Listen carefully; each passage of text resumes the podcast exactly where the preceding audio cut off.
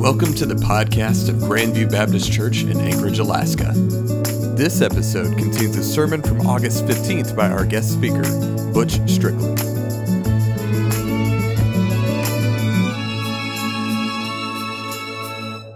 Good morning. Um, my name is Durward Harold Strickland Jr. Now you know why I go by Butch. now I say that for a reason because we're going to talk about that a little bit, not about me being Butch, but about having a nickname uh, this this morning in our in our our, our Bible study time. Um, that's not the only nickname I've had through the years. Uh, the immediate one, and you wouldn't know it now, of course, but uh, in my earlier days, I had red hair. And uh, guess what I was called about half the time I was growing up? Hey Red, that's exactly right. Hey Red. And it didn't matter where we were. If anybody wanted to get my attention, that's all they had to do was just say, Hey Red. You know, I was really offended by that because, you know, they wouldn't say, Hey Four Eyes or Hey Fat Soul, but they'd say, Hey Red, you know. So but anyway, that's not the only one I've had. I've had some more. And uh, uh, when I was in high school, I played football, and our team was very small. The individual players were very small. I played tackle, okay, on the, on the front line. From tackle to tackle, our team averaged 150 pounds. I weighed 197 pounds. So, what did that tell about the rest of the guys? They were really small. That's right, exactly. Well, um, because we were so small, our coach emphasized quickness and speed and getting lower than the other guys and pushing them out of the way, and et cetera. He, that was our his whole theme as we were playing football. And uh, suddenly, um, my line coach uh, started calling me Duroc. Do you know what a Duroc is? It's a red pig. And so I asked him one time, I said, Coach, how come you call me Duroc all the time? He said, Well, what else you know is red and do- roots around the dirt all the time? Another nickname. I'm, I'm, I'm, I, actually, I thought I was through with nicknames until we went to Venezuela. And, and it really wasn't a nickname, but it was one I'd never used before. Uh, the day that we got there uh, in the city of Maracaibo as missionaries, we were met by some leadership in our association and and uh, Domingo Chacin asked me what my name was, and I said, My name is Butch Strickland. He said, Do you know how we would pronounce that? He asked me how to spell it, and I told him. He said, You know how we would pronounce that with our accent? And I said, Well, when we were in language school, they called me Buche. He said, That's exactly right. You know what a buche is in Spanish? I said, No, that's the new word for me. He said, That's a chicken gullet. So, so you don't want to be called chicken gullet for the rest of your life, do you? I said, no, no, no, no. I prefer not to. He said, well, do you have any other names? And I said, well, I have another name, but North Americans can't even pronounce it. He said, well, what is it? And I said, it's Durward. He said, how do you spell that? D U R W A R D. He made a funny look and goes, that won't work either, will it? So you have any other names? And I said, Well, I have another name, but I've never used it in my life other than just to sign it every once in a while. He said, Well, what is it? And I said, Harold. He said, Okay, well, while you're in Venezuela, we're going to call you Harold because we can pronounce that one. you know, when, when we look at the scriptures, there's a couple of folks, or more than actually a couple, there's some folks that have nicknames. Did you know that? Matter of fact, you have given, or we have given, one of them a nickname. What do we call Thomas? Yeah, Doubting Thomas. Uh, did you know that, the, that, that Barnabas' name is the nickname? That was not his real name. Barnabas was not his, his real name. What was his real name? You remember? Joseph. And why did he get the name nickname? Why did he get the nickname Barnabas? Do you know? It means son of consolation. Son of consolation. And he was that. If you read about, the, about Barnabas, and uh, in, in the book of Acts, you'll find out that he really was that kind of a person. He, he was a person who, who gave consolation, he, who gave comfort. Um, those are not the only two. You could read some more about it, but I want us to look not only at the way that some people in the scriptures are known by their nicknames, I also want us to look at some folks who were known by their character. Okay? Uh, what do you guys remember about David? What's the first thing we think of when we think of David? A man after God's own heart. That's right. Says a lot about David, doesn't it? Do you know how David lived? How could we observe David's regular uh, uh, goings, goings and comings and come to the conclusion, yeah, there's a man. He's, he's a man after God's own heart. What about, uh, what about Job? What does it say about Job? Remember? It says he was blameless and upright. Well, if we were to observe Job and his comings and goings every day, would we come to the conclusion that yes, this guy, he really is blameless and upright? How about, um, how about Noah? Remember what the Bible says about Noah? Says he was a righteous man, blameless in his generation.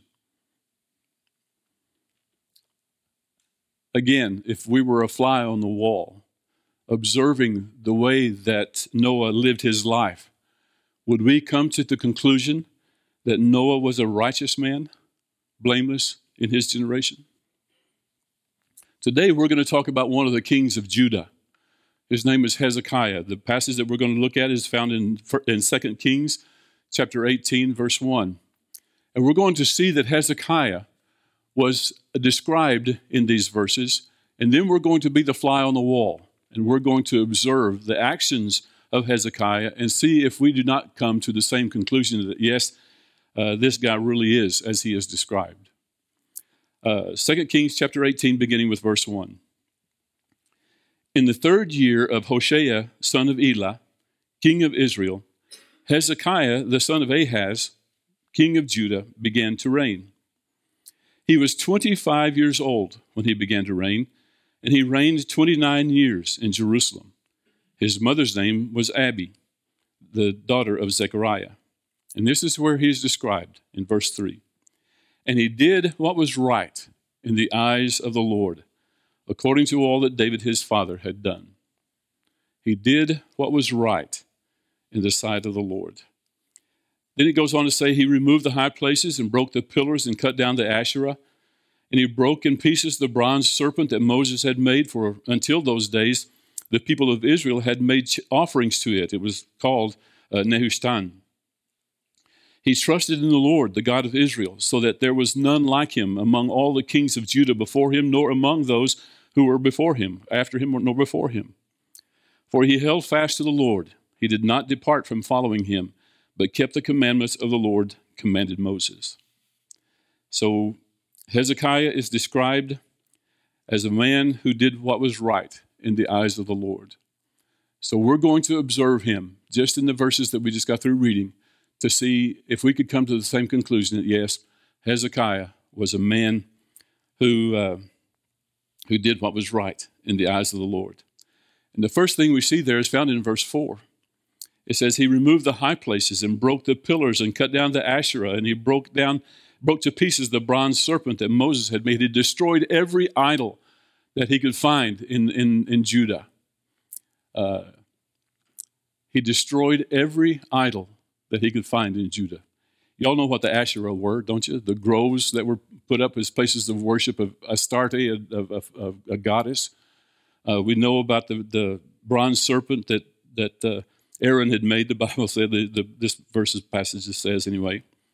Uh, he broke it into pieces. He was going. To, he destroyed everything that would give any kind of distraction to the worship and, and love of God. Um,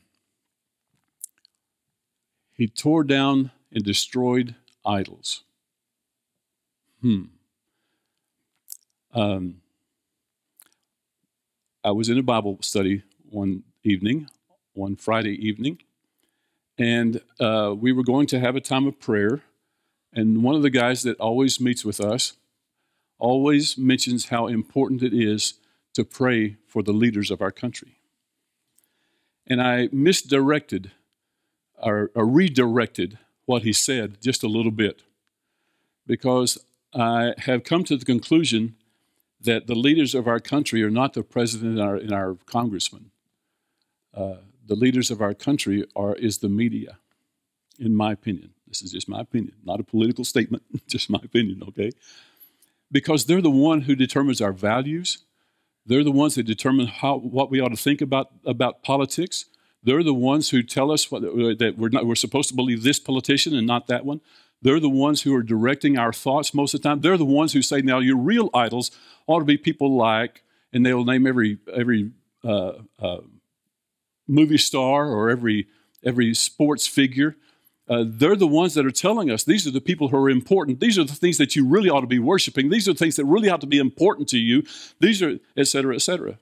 So what we need to do is pray for our leaders, of course. We want to pray for our president and our, and our, and our politicians, but we also need to pray that God would do something in our media to get our, our redirect our thoughts uh, towards things other than the things of, of the world.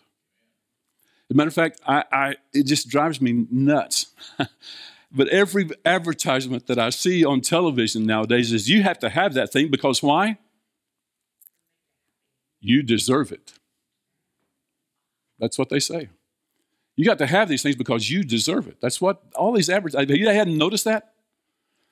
But that's where we are nowadays. The media is telling us what we deserve, what we ought to have, et cetera, et cetera, et cetera. So, yes, we ought to pray for our leaders, but we have to pray for our media because there it seems to me that uh, they have more power even than our politicians to, to direct our country. We have to destroy those kinds of idols, you guys. I told you I was going to talk about that in our, my sermon this morning in our Sunday school class. They were talking about that. I said, "Well, don't preach my sermon for me yet. It's my."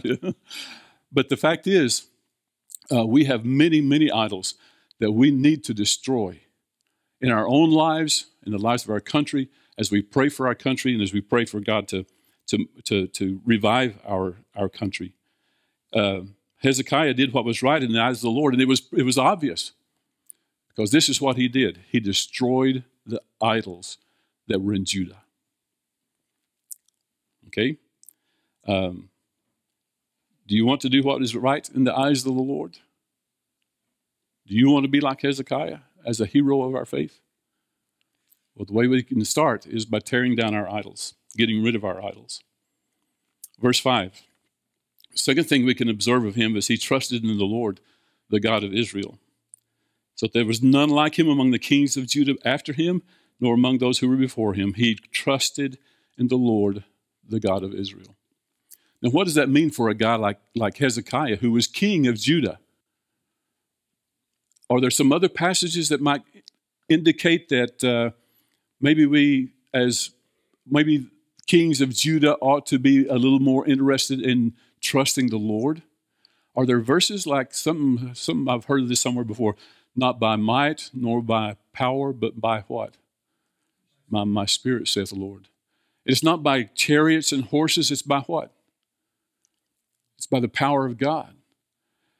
Uh, we trust in a lot of things to, uh, to give us comfort, uh, to give us protection, to give us a lot of things. We trust in things that, that, uh, that aren't going to supply those things, but he trusted in the Lord, the God of Israel.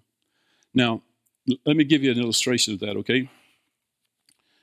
My wife uh, was serving as a translator for a group of medical people who had come down from the United States to Venezuela in a medical project, and uh, she was translating for a, a dentist. And uh, the, one of the North American nurses there uh, got stabbed by a used needle. And uh, the American doctors like to flip out. Uh, they, what do we do? Where can we go to get her tested? They had all these questions, and, and finally they asked a, a, a Venezuelan doctor, Well, where can we get her tested? And she says, I don't know of a place, and if, even if I did, it would take days. Y'all would be gone from, this, from, from Venezuela before they got the results back. And they said, Well, what do you all do when something like this happens? And uh, the lady says, We pray. We pray. And uh, the medical doctors from the States were ashamed and abased. They bowed their heads and they said, God, forgive us. We're sorry that we didn't trust you, that we put more confidence in tests and medical procedures and medicine and all that kind of stuff than we did in you. Again, that's not a political statement, you guys. I'm not telling you, telling you not to get or not to get an injection, okay?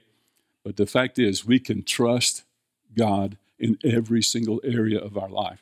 And this was true of Hezekiah. When he says he trusted in the Lord, the God of Israel.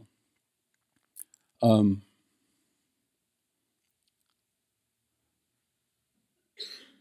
there's some things probably going on in your life right now that you need to say, God, I, I trust you in this. Uh, there's some things going on in in uh, in your family that you can say to God, God, I don't know the solution to this, but I'm just going to trust in you. There's some things going on maybe that are bigger and stronger than you are, and and and you're not strong enough to, to deal with them. But it's not by might nor by power, but by my spirit, says the Lord. Can you trust him in that situation? As we observe Hezekiah and we see him trusting in the Lord, the God of Israel, can we also come to the conclusion that, yep, that guy, he, he does what is right in the eyes of the Lord. There's one more characteristic of Hezekiah that I want us to look at. To as we observe him, we see that he did what was right in the eyes of the Lord. It is found in verse 6. For he felled, he held fast to the Lord.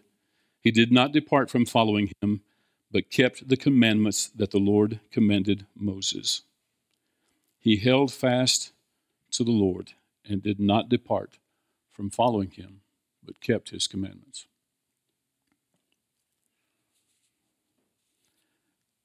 There's a video uh, called Matthew. It is uh, the NIV, New International Version, spoken word for word, either by the actors in the life of Jesus or in by a narrator who just so happens to be in the in the video, the uh, Matthew dictating to his scribe the gospel that he's that he's writing. It's a great great film. But there's one part of that film that just um, sticks out to me more than the rest. Uh, it was when a, a, leper came to Jesus wanting to be cleansed, and Jesus cleansed the leper. And as the leper was walking away from Jesus, he began to notice that his leprosy was gone.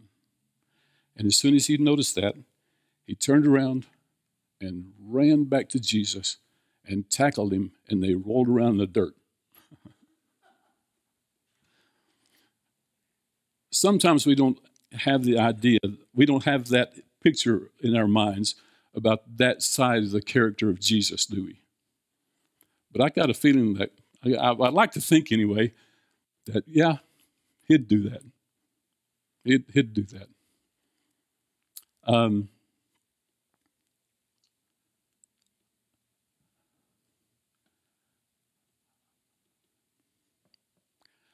I, I, I don't know how to say what I'm about to say other than just to blurt it out and let y'all take it as you want, okay?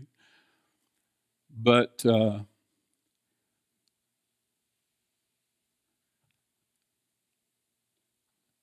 I have been in all of my life so involved in ministry that sometimes I forgot why I was doing it.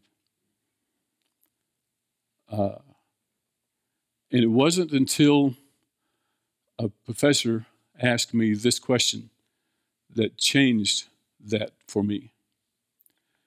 We went into class and we were studying. The question of the day was Is all theology Christology? And our professor got us started on the discussion by asking us this question. He said, Is there more to the character of God the Father than that which was revealed in the person of Jesus Christ? And you can imagine how the conversation went with a bunch of preachers. Uh, one of them says, Well, we know that Jesus was limited because he was in the flesh. Uh, he couldn't be omnipresent, for instance. And another guy misquoted a passage, I have to admit, but he said, Yeah, but you know, Jesus was present with someone and actually said these words, even the Son of Man, which is in heaven. Even the Son of Man, which is in heaven. So could it be that Jesus was revealing himself as present in heaven and present with his, that man he was talking to? Another guy said, Well, again, because Jesus was in the flesh, we know that he suffered hunger and thirst. And another guy says, Yeah, but every time his hunger and thirst was expressed, there was some there, there was that hunger and thirst was not satisfied by bread and water, but by doing the will of his Father. Eventually, we came to three passages of Scripture that have been uh, my go to passages ever since.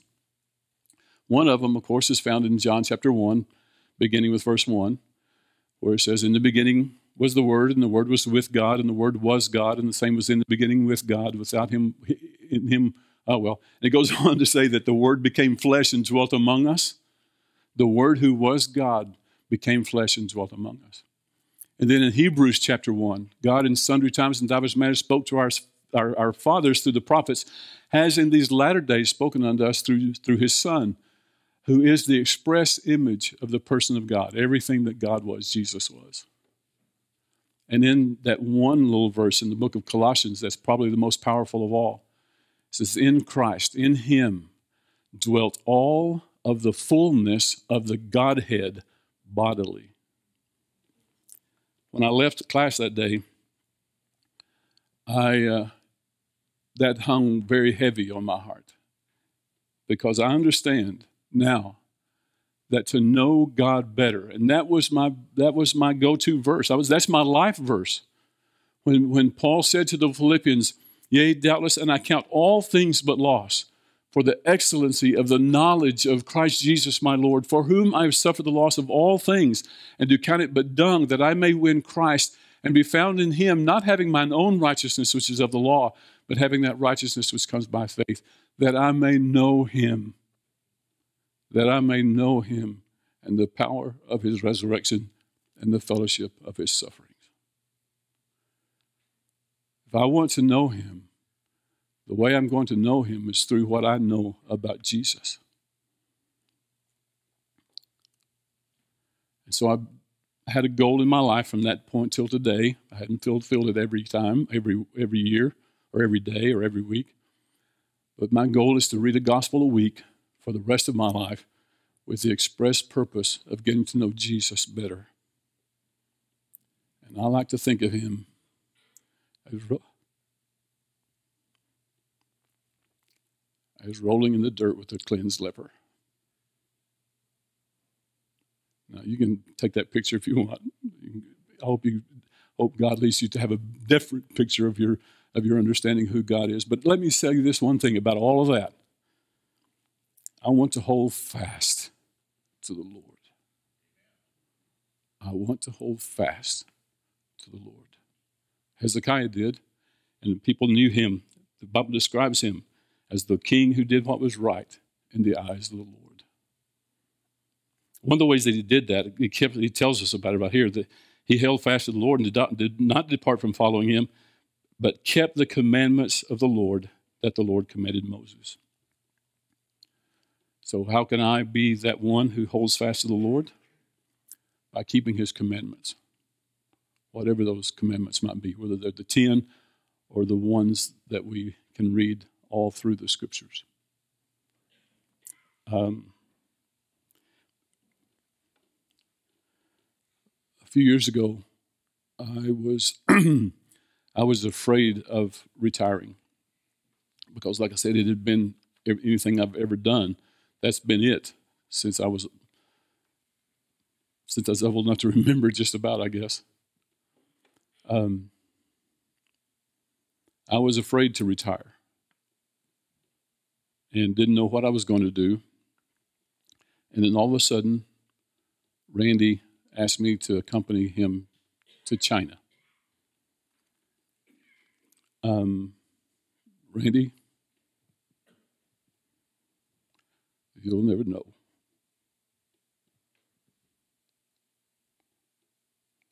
What that means to me.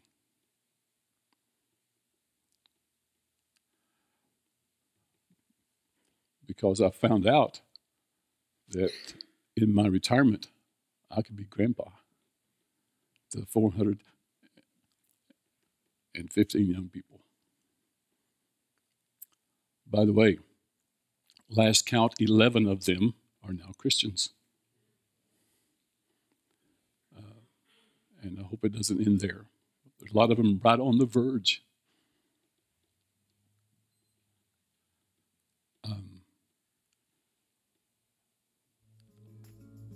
That's my new nickname. You can call me Grandpa. Thank you for tuning into the podcast of Grandview Baptist Church in Anchorage, Alaska. For more information, check out our website at gbcak.org.